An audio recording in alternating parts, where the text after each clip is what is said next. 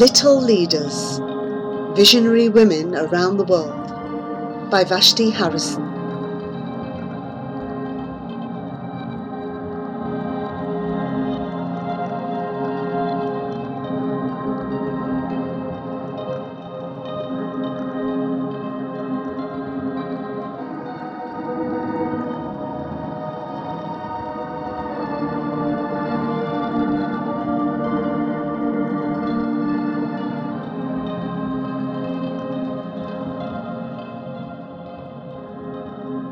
Chien-Shiung Wu, 1912 to 1997, physicist from China and the USA.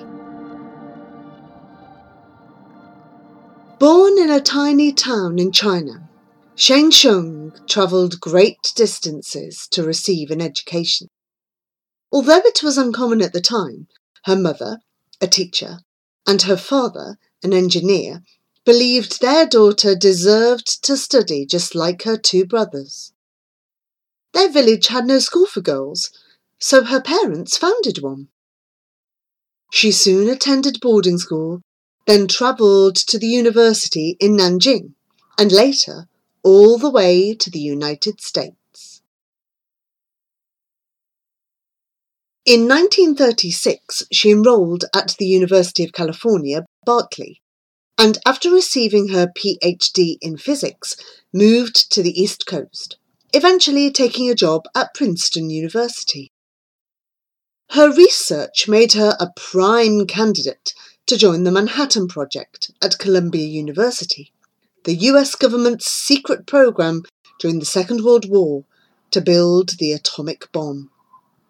She was one of only a handful of women and the only Asian American to work on the historic project. After the war, she stayed at Columbia, and in 1956, two male colleagues approached her with an idea. The law of conservation of parity suggested that all subatomic particles decay symmetrically. They believed this wasn't always true, but since they were theoretical physicists, they needed Chien-Shiung to conduct an actual experiment. She knew this could be a groundbreaking discovery and skipped what would have been her first return trip to China to work on it. The Wu experiment, as it became known, proved her colleagues' theory. Her male colleagues received the Nobel Prize in Physics. Chien-Shiung was left out. In 1975, though, she was awarded the National Medal of Science. She was the first woman elected president of the American Physical Society and is recognised today as one of the world's leading experimental physicists. Her book, Beta Decay, is a standard reference text in the field of nuclear physics.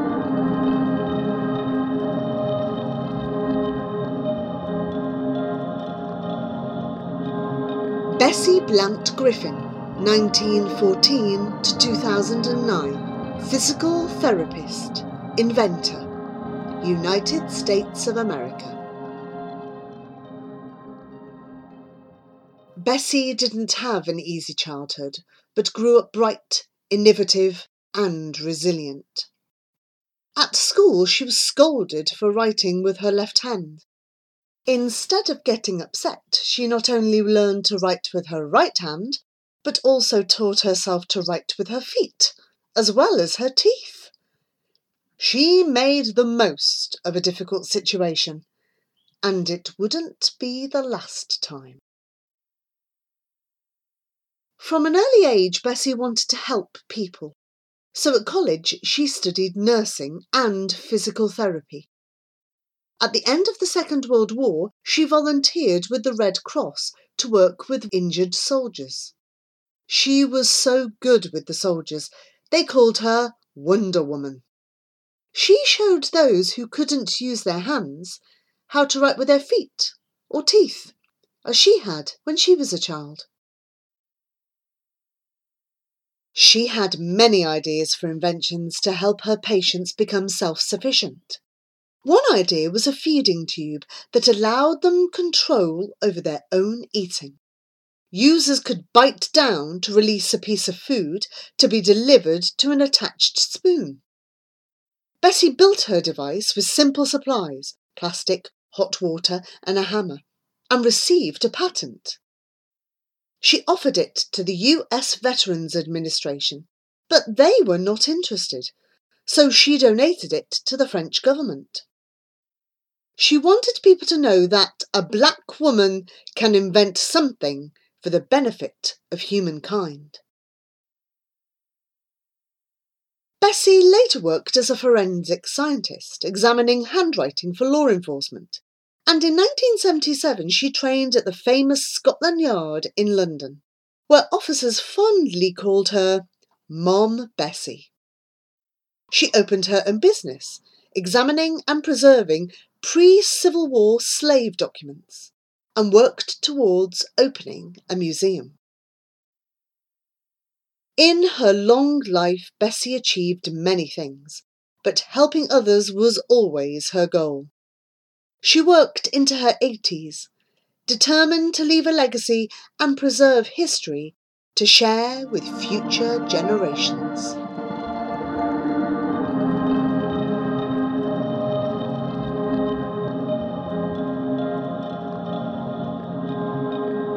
Hedy Lamarr, 1914 to 2000, actress and inventor from Austria and the USA. Growing up in Vienna, Austria, curious and creative Hedy, short for Hedwig, loved to go on long walks with her father. He would explain how things worked, everything from the printing press to the tram. As a teenager, Hedy attracted attention for her beauty, and she began to act in films. She married young, but it was an unhappy relationship. Her husband was associated with the Nazis and was very controlling. As tensions rose before the Second World War, Hedy escaped both the Nazis and her husband. Careful to keep her Jewish heritage a secret, she rebranded herself as the glamorous Hedy Lamarr and set off for Hollywood, starring in movies such as Algiers in 1938 which made her an instant star, and the blockbuster Samson and Delilah in 1949. During the Second World War, the US military was seeking ideas for defensive devices and ways of sending messages without interceptions. Hedy, who was always working on her own projects and inventions, did not want to sit back and make movies while war was raging. She had learned about radio signals from her ex husband, particularly how they could be blocked. She had an idea for a device that would send signals that hopped across multiple frequencies during transmission, like changing the tune in the middle of a song. It would make a code unbreakable. A composer friend, George Antheil, helped her design it. Although their invention was not used in the war, it was the basis for crucial technology behind wireless signals used for GPS, Bluetooth, and Wi Fi. Their patent for the secret communication system ran out long before mobile phones came along, so Hedy and George never received major credit.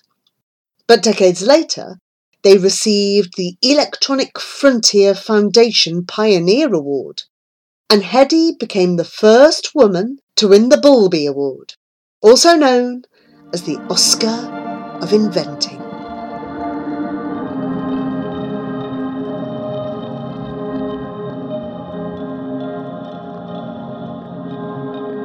Claudia Jones 1915 to 1964, activist and journalist from Trinidad, the USA, and the UK.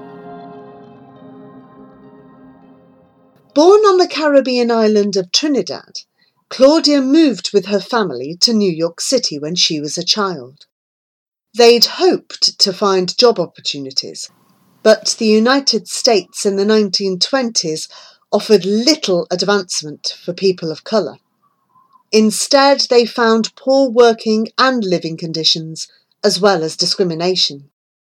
Although she was young, Claudia decided to fight injustice and began to write for local publications. Claudia discovered the Communist Party USA, which was active in campaigning against segregation. At 18, she joined and worked as a journalist, organiser, and recruiter. By 1941, the Federal Bureau of Investigation, the FBI, was keeping a close eye on anyone associated with communism, an ideology they labelled as un American. Considered a troublemaker, Claudia was eventually deported to the United Kingdom.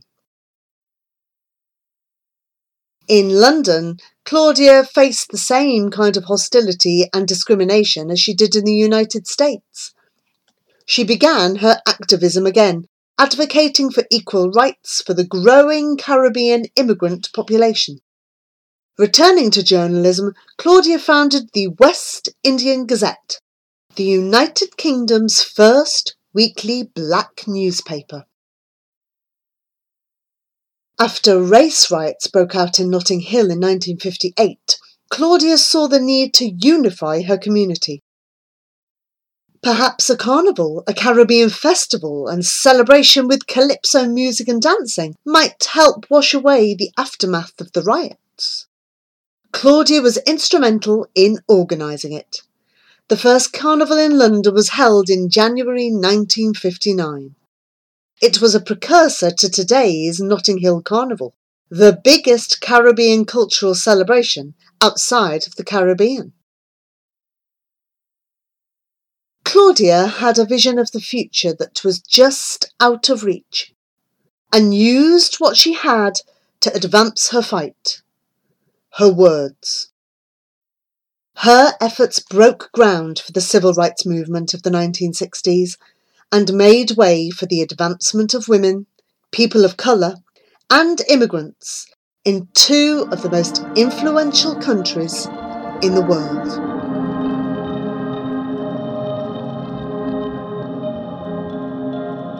Little Leaders Visionary Women Around the World by Vashti Harrison.